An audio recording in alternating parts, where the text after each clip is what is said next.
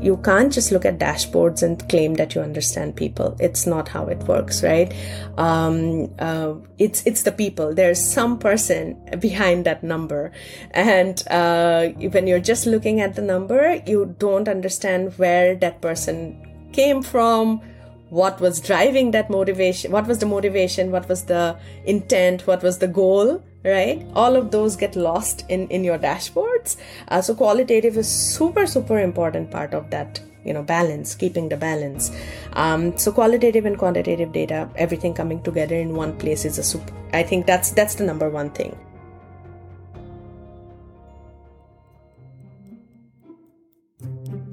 Welcome to the Human Insight Podcast, where we share with you the business stories, ideas, and trends shaping the future of customer experience, told firsthand by the experts themselves in thought provoking conversations.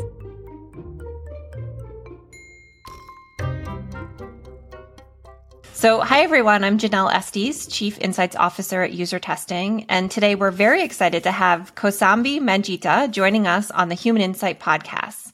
Kaus is CEO and co-founder of Mason, an all-in-one platform that helps entrepreneurs automate their Shopify stores. Thanks so much for joining us today and welcome to the show.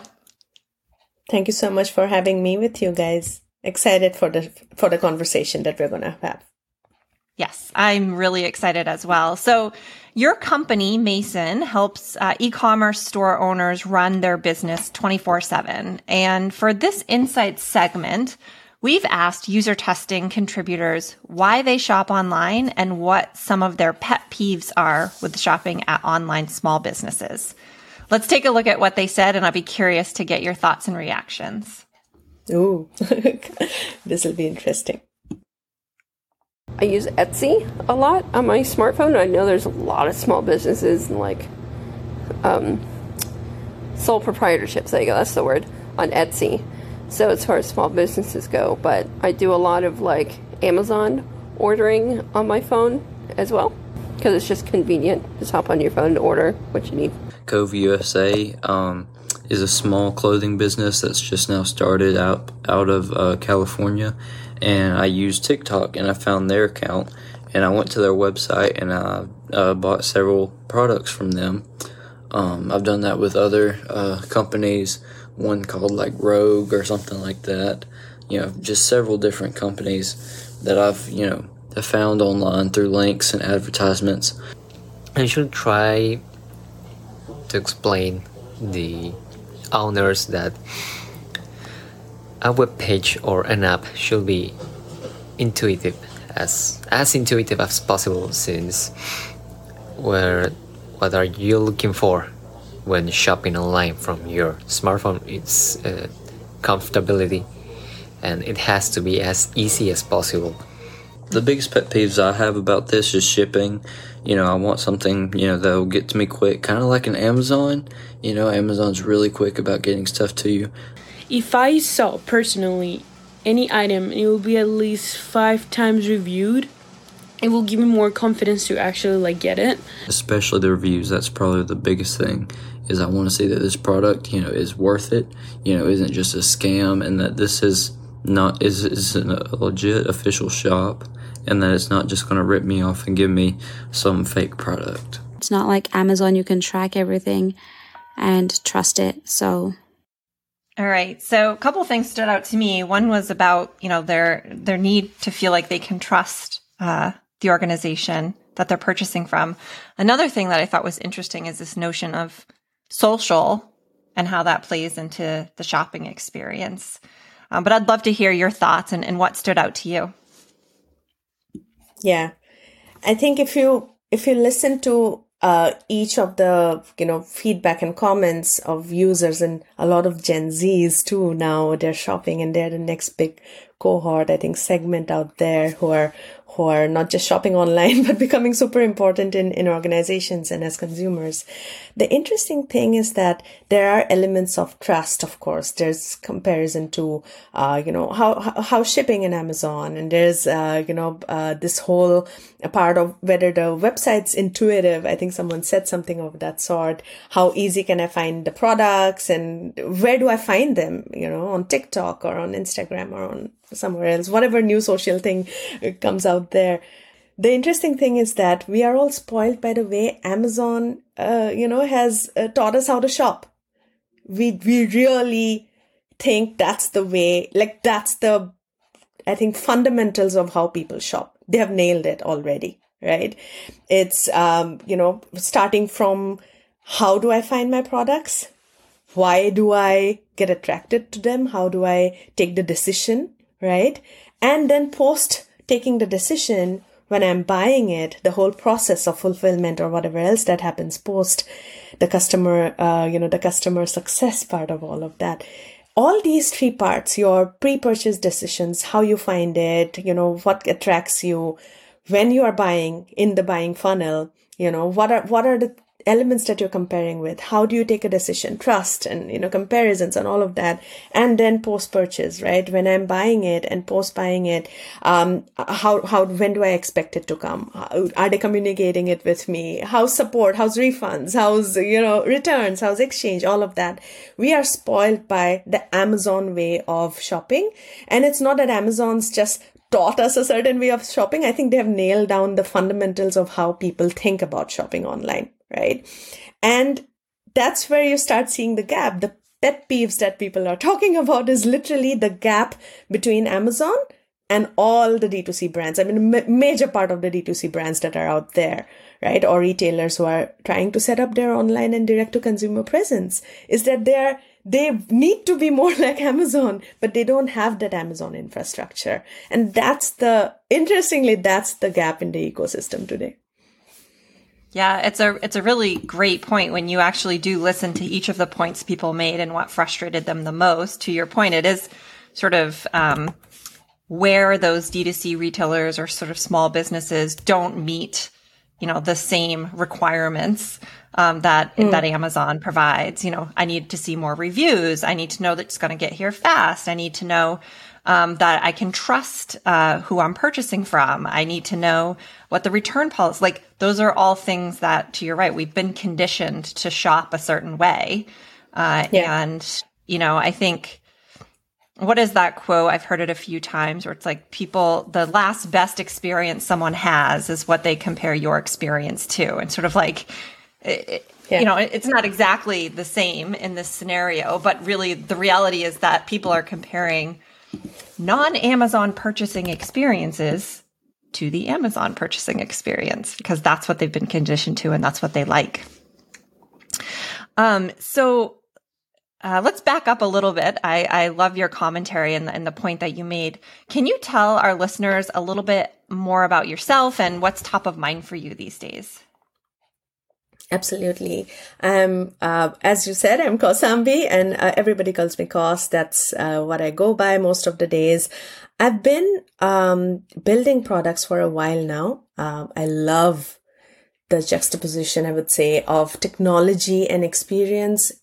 It's, it's kind of like an interesting part, uh, middle ground where you have, you know, things that we as consumers, as users, as, as small businesses, as large businesses, there are a ton of things that we need every day to be successful.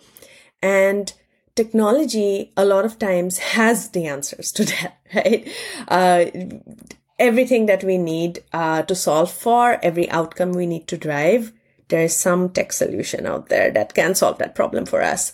But whereas the middle ground is interesting because it's about making super powerful, complex solutions actually meaningful and usable by people. Right. And without that element of things being usable and meaningful and something that actually, it's not just that it's valuable, but I, I understand as a user how, how it's valuable and why right? All of that comes in, in that middle ground, I would say. And I love being there where it's not just about solutioning, but also understanding how to make it, make things simple, how to make things more easily accessible, right? So I've, I've been doing that for a while. Uh, in the early part of my career, I was in IBM Commerce, um, and, uh, you know, building products, uh, which were a bit more complex in nature and for larger companies like uh, DHL and FedEx and Walmart. And then I moved back to India for a bit. Um, post my uh, B school, I worked at uh, Giants in e-commerce in Asia, um, uh, an Alibaba subsidiary called Paytm, which recently went public. Um, and then at a Walmart uh, a subsidiary called Flipkart and Myntra, which was all about, it, it's pretty much, you know, the answer to Amazon in, in India right now. Um, so built out a lot of solutions which hopefully helped uh, uh, not just consumers shop better, but also business teams within the whole ecosystem um, to showcase products better back to uh, back to customers. So I've been in that space for a bit uh, in e-commerce tech. I love shopping myself. I think that definitely gives me some bragging rights of why, uh, uh, why I think, uh, you know, uh, I do have some insights on how to build products that help me, people like me shop better and faster. And in the, in, in the recent couple of years, um, I've been very interested in bringing these you know, complex technologies that larger companies like Walmart or Alibaba or uh, Amazon use and seeing how can the rest of the retail world, the rest of the 99% actually get access to similar technology. And um, a lot of times they can't because it's super complex. It's hard to use. It takes like six months or eight months to implement. And I think our question was, how do we simplify it and bring it to everybody else? So that's, that's top of mind today is how do we help, uh, you know, ton of retailers who are coming online who will continue to come online and sell to uh, you know millennials and gen z's now. And they are all shopping on tiktok and they experience amazon like experience when buying from tiktok right? So how do you how do you help people do that? I think that's top of mind. Uh, and you know you your company mason is focused on helping owners of shopify stores be more successful and sort of in in sort of using your word sort of fill fill the gap right? Between um, the way D2C uh, companies traditionally sell online and what yeah. that experience like, and the gap between that and what they experience from bigger retailers that have, to your point, more more infrastructure and all that kind of stuff. So, yeah. um, can you tell me a bit more about what are the problems that these small business owners face online, or is there anything that we maybe haven't quite touched on? I think that if you just again zoom out a little bit and just look at it, it it's just one problem. There's this like interesting number, right? 98 out of two people who land on any brand store, not Amazon, right? Usually 98 out of 100 people just drop off. They don't buy from you. So only two on 100 people who are jumping into your store from a TikTok or an Instagram or from some ad that they saw online, they end up buying. Two. And 98 are just dropping off.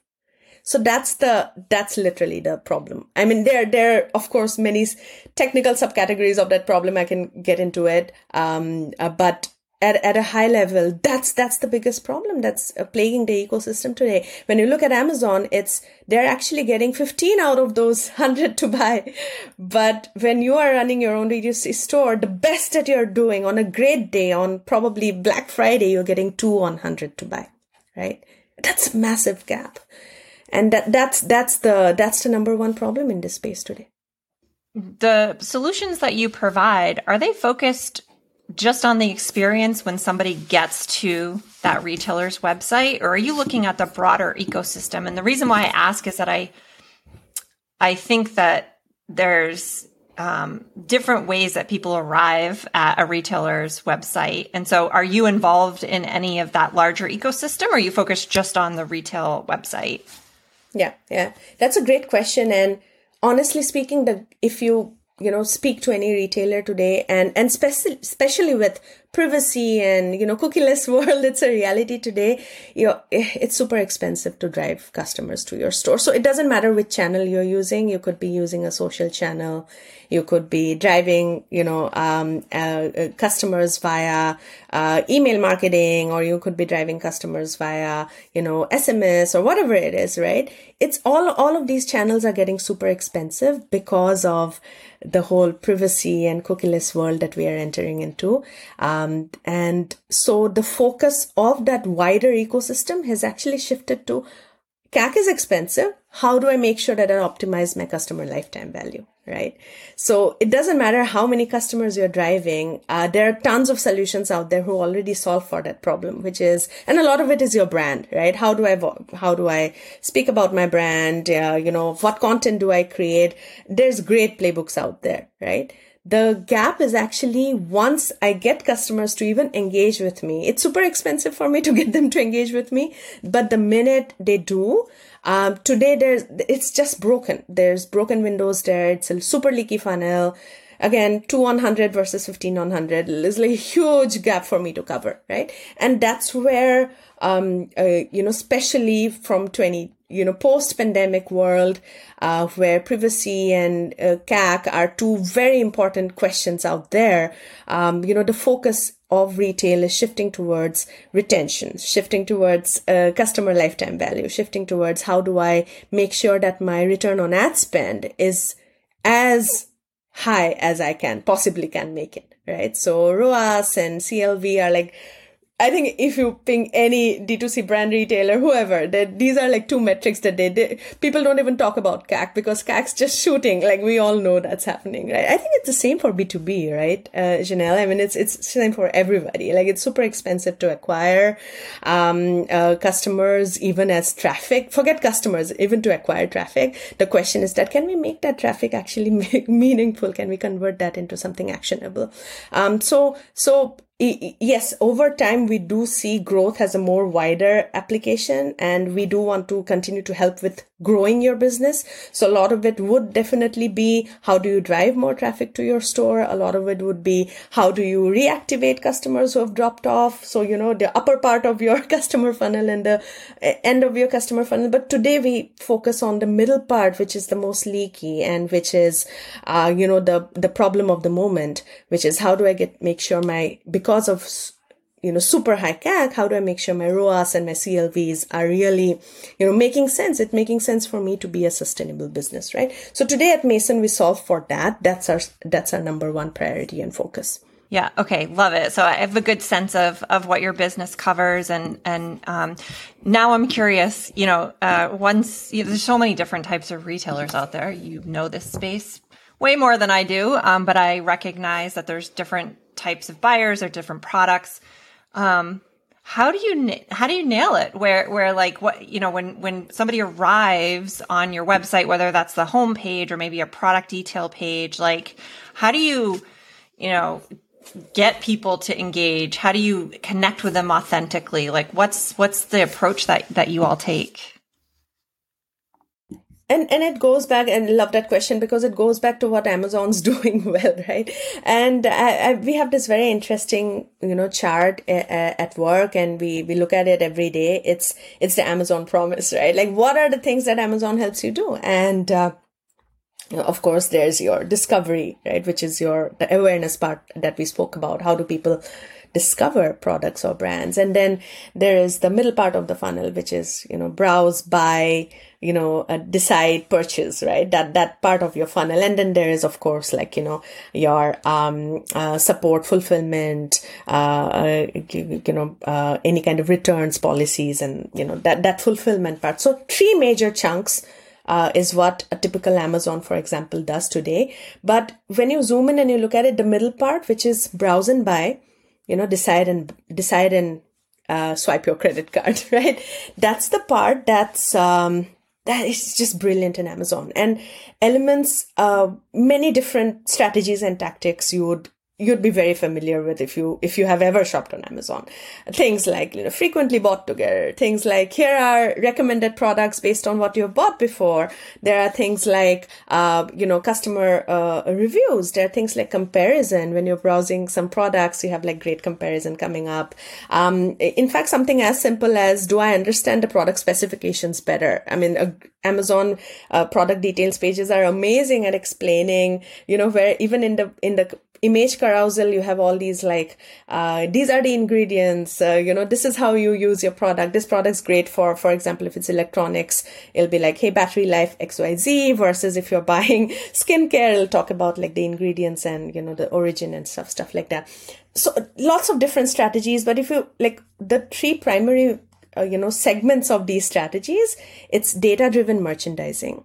So it's not just merchandising which is essentially super elemental to uh, i think retail merchandising is how do you package and talk about your product right? How do you package that in the right way? Uh, so uh, everything from your materials to specifications to uh, you know ingredients to how you bundle it. Like for example your pods go with the with the iphone right? Like those those are also great eh, super important elements of merchandising. But is it data driven that's what amazon nails. So it really nails uh, the fact that different segments and different kinds of customers um, look for different reasons of why they buy. So they will always surface the information on the products that you're searching for in the right way, right? For you. So if I'm a value shopper and I'm looking for things which are, you know, uh, good prices and, uh, you know, great discounts and they work for me, uh, uh all of that, like, am I getting good return on my money spent versus someone who's looking for probably, uh, uh, you know, more about the brand or more about, you know, performance right? Like gamers, when they're looking for phones, they look for performance versus I, will be looking for something else. So I think those are, that is merchandising, how do you package information about the product, but using data. Um, so data driven merchandising is something that, you know, greats like Amazon or Walmart do really well. The second thing is sales and promotions. We all love a good deal. Um, but lightning sales, I think we, we love that, right? On Amazon, you get this little lightning deal and it's just there for the next one hour and you're super excited and you actually take the decision to swipe out that credit card at that moment.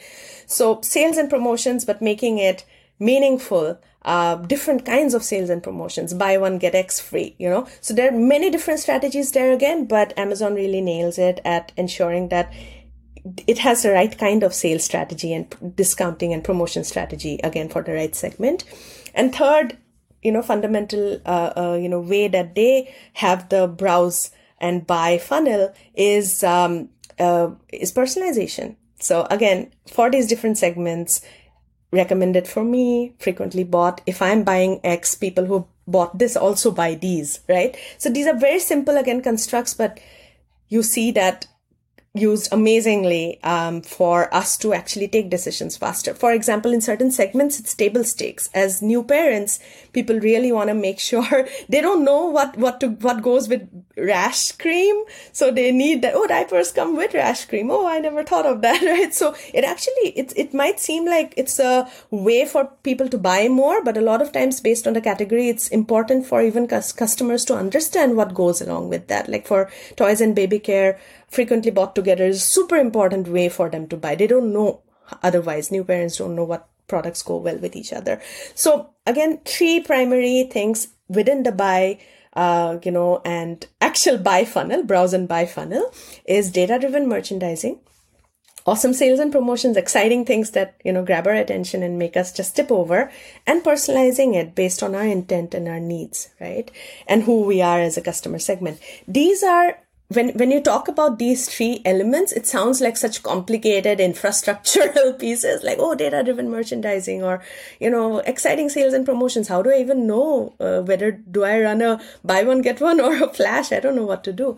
Or and personalization of course for majority of the e-commerce uh, you know retail world that sounds like something which is so difficult. Like what are the right segments? How do i understand? How do i test out what works for the right segments? So these are three things that uh, you know, marketplaces like Amazon have. And that's the part that is really missing in the, um, when you talk to any retailer today, any young brand or even brands who are in 30, 40, 50 million in GMV who are running on a lean team of five or six people, this is the infrastructure that's very complicated and they don't know what to do. How do we implement it? There are great solutions out there, but they're more enterprise grade and um, most brands find it very, very difficult to implement it Uh, being a just five or 10 member team.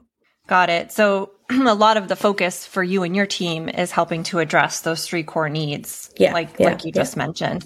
And what I find fascinating about all of those three or those three needs, so the personalization, the sales and promotions, the data driven merchandising, like a lot of getting that right requires you to like intimately understand who you're selling yeah. to and what's relevant to them. Like even your example of parents like with bundling products, like you have to know or at least maybe you were a parent as you're building this product, but like if you're not, how does some person on a product team who might have just entered their career, you know, um, really get to a place where they know that that's what the need is. And to me, like a big part of what we do at user testing is really understanding customers as people, as human beings, and not just big data.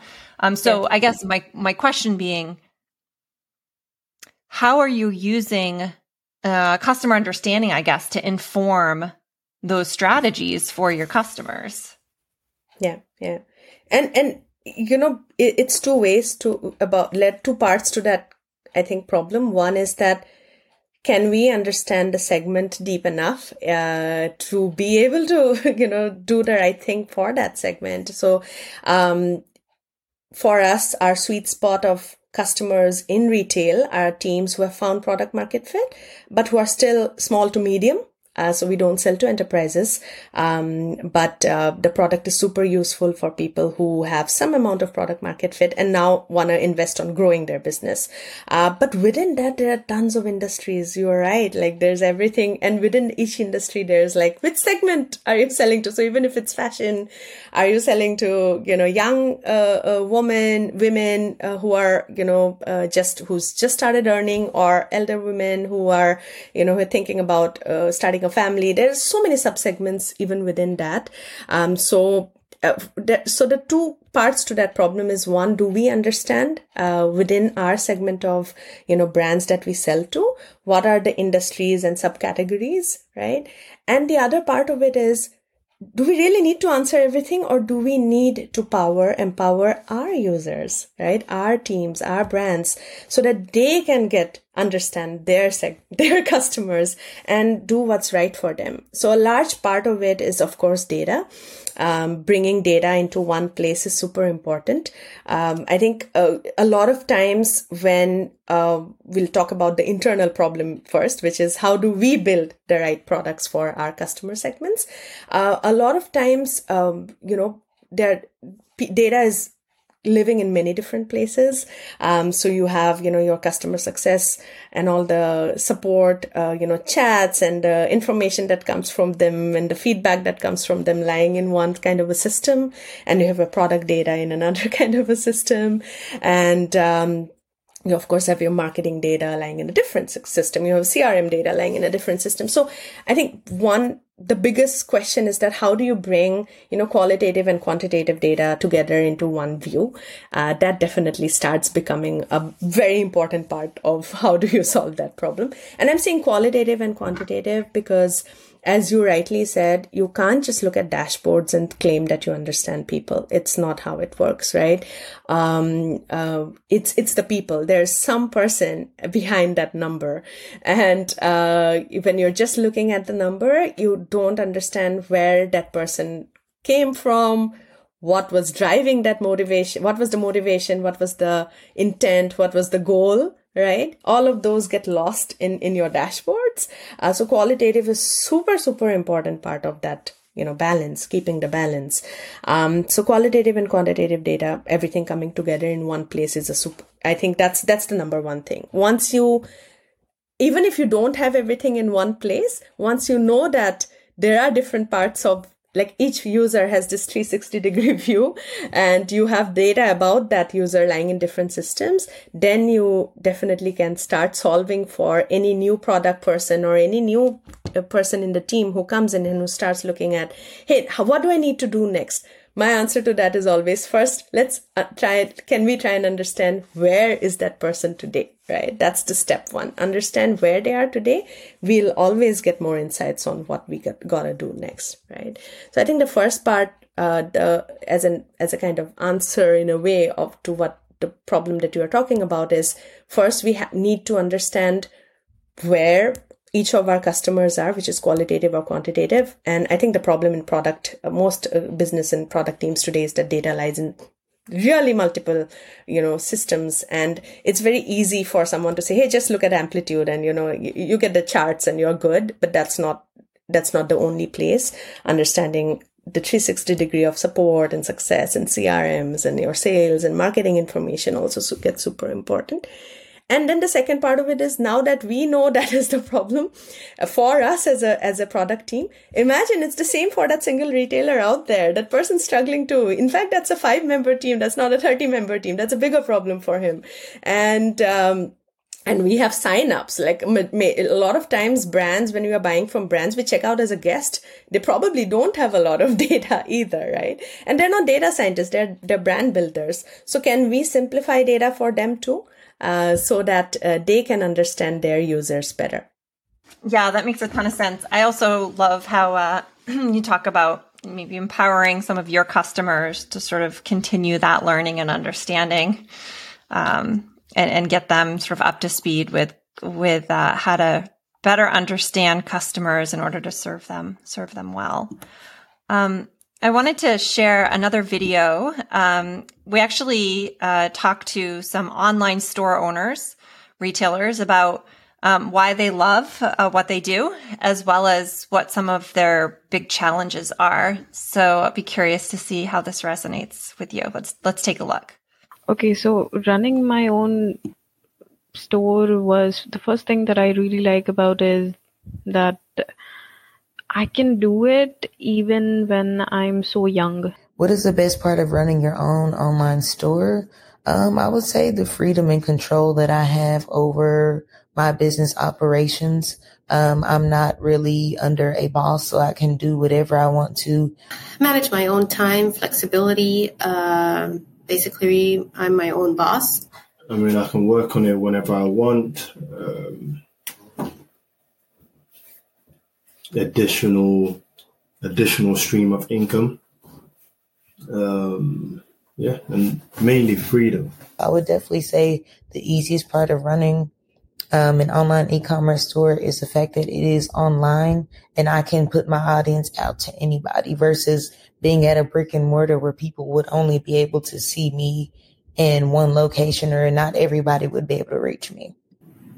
I would suggest for anyone that tries to do online stores on Shopify to really research, uh, read. It's not as easy as it looks or as they portray it to be. It takes a lot of work and effort in the beginning. What are your three biggest challenges to running an online store? Um, definitely um, really promoting your product. Um, that's like a huge thing. If you don't promote your product, then um, you're not going to get sales. Um, so I, I, that is a challenge just trying to push it out.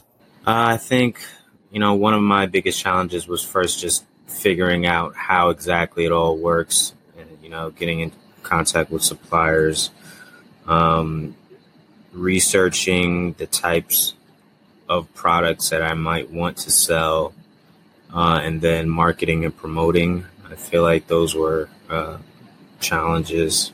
I sometimes feel like my content is not being catered to the certain kind of audience that I want. To me, it's to keep it alive, meaning that I have a schedule where I always have to uh, make new beats and have new products for people that's coming in, people that regularly buy my beats. If I could wave a magic wand, you know, I would wave the wand and and have more more traffic to the site, you know, with less um, advertising cost and and better conversion rate. You know, that would be that would be awesome. I think I think he summarized it. That's literally what we were just speaking about better ROAS and better CVR. That's that's yeah, that's yeah, that's literally the problem. And and I love uh, one point that the uh, one one person was making about keeping my store live, and I think it just shows that he's a little bit ahead um, on his journey of being a, a, e-commerce brand or a retailer. Um, because once you solve the problem of where do I get the supply from, uh, you know, what do I sell? Essentially, the question is that it's not just about what do I sell, but how do I continue to sell interesting things all the time. So, mm-hmm. right promotions, you know, uh, uh, launching new products, all of that become a large part. It, I love hearing these uh, thoughts. It's always so exciting. Yeah, it's great. You're solving a real need, that's for sure. it's great to be reinforced. It's always great to see it reinforced in person, though. yeah, I am sure. It's sort of like you're, you know, being able to sort of, um, you know, hear right from your target audience or customers that you would be helping exactly the problem that they're trying to solve and knowing that you have sort of a method and an approach to help them be successful. I'm sure that's super rewarding. Um, so we're going to move on to lightning questions. So lightning questions are um, a series of questions that we ask everyone on the show. Um, so the first one is, um, what's a book that you've recently read that you'd recommend to our readers? Mm. Um, so a, a, lot of different books uh, keep coming and going, but the mom test actually just, I remember it because I was reading it on my way back from San Francisco to Toronto just uh, uh, yesterday. And, uh, it's, we tend to forget, uh, you know, being in the industry and being a product builder and you're kind of, your heads down into doing things that you do for, I don't know, 16, 17 years. And then you read mom test and you're like, yeah, stop with the jargons. if we can make simplify, you know, what you're talking about, what you're building, if you can simplify it um, to the level that your mom can understand or your mom can see the value in it. And I, yeah, I, I think I recommend it for everybody who's been building products who are heads down into the product side because a lot of times we're so into all of that, the whole everyday of building great products that we tend to forget that sometimes it's about simplicity. So. Mm-hmm. Yeah, I love I love that. I love that idea of just sort of simplifying it for just uh, an average person to understand. Yeah. Um, and I'm sure some of that applies to when you're working and consulting with some of your customers, you know, helping them see how important it is to simplify language and offerings and, and all of that good stuff. Absolutely. Uh, so, what's uh, one piece of advice that you would give to someone trying to convince others to invest in customer feedback?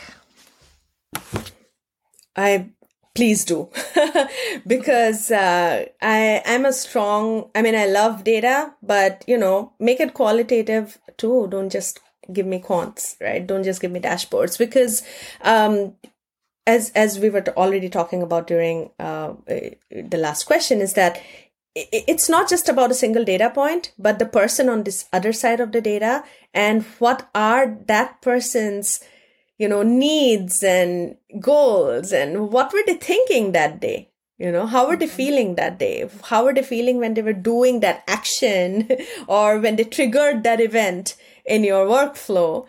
But that it's not just triggering an event that person's clicking on a button because he or she thought something. So i think that it's super important. Please invest in it. It gives you sometimes it just gives you you might cringe a lot when you're watching those videos or you're listening to them describe how they're feeling when they're doing things with your product.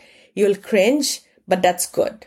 So please you know get get into more conversations direct um, you know, watch your customers use your product, watch different kinds of customers use your product. It, really opens your eyes. Yes, absolutely. Um, when you think about the future of e-commerce uh, and some of the things that you're working on and thinking about every day, uh, what are you most excited about? That's a great question. There's so many things. Um, I think the one thing that excites me the most is that everything's becoming super interactive. It's a two way, it's a communication now. It's not just a one way buy anymore.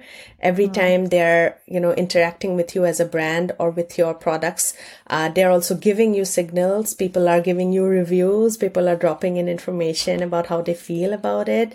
The very fact that they, you know, added something to their cart but did not buy? Why right? That's that's a that's a that's an insight right there. Um, and commerce is becoming more and more interactive uh, in the real world. It's easier uh, to get that to and fro. But online now with quizzes and with you know uh, more uh, you know kind of sections within your app that uh, people can you know give you information of how they feel or they can drop in some nuggets about um, where you lead them into answering in a way the question of how they're feeling or who they are. Again, I would say user testing, but applied to e-commerce in some way. Uh, but that, that's the, the future of commerce is interactivity. Uh, people uh, are not looking at websites. It's just like Craigslist that you just scroll and you buy from, but actually living, breathing, almost like micro apps that they love to interact with, they want to play with, and they want to, you know, uh, uh, kind of connect with, right? Uh, so a lot of uh, the future of e-commerce is going to be about interactions, about back and forth information flow, and um, across channels. So composability becomes super important. Um, it's not just going to be on a website or an app, but it's on social, it's on chat, it's everywhere, right? So composable commerce um, with a lot of focus on interactivity, like back and forth, is is where the future of commerce is headed, and super excited about that. Yeah, it is exciting to think about that future and and and what what that will be like um, for us and for future generations. Uh, thank you so much, Kaus, for joining us on the Human Insight podcast. This has been really fun to to chat with you about, you know, your perspective on e-commerce, um, the solution that you're providing at Mason, and uh, the importance of bringing the customer along in everything you do. So, thanks so much. Thank you so much for having me. And I love those little videos. Uh, uh, you know, I think that just made my day. It gave me, reminded me about why we're doing what we're doing. So thanks for that. Thank you for listening to this week's episode. If you liked it, please share it with a friend or coworker. If you think it could have been better, let us know. Email us at podcast at usertesting.com. Thanks.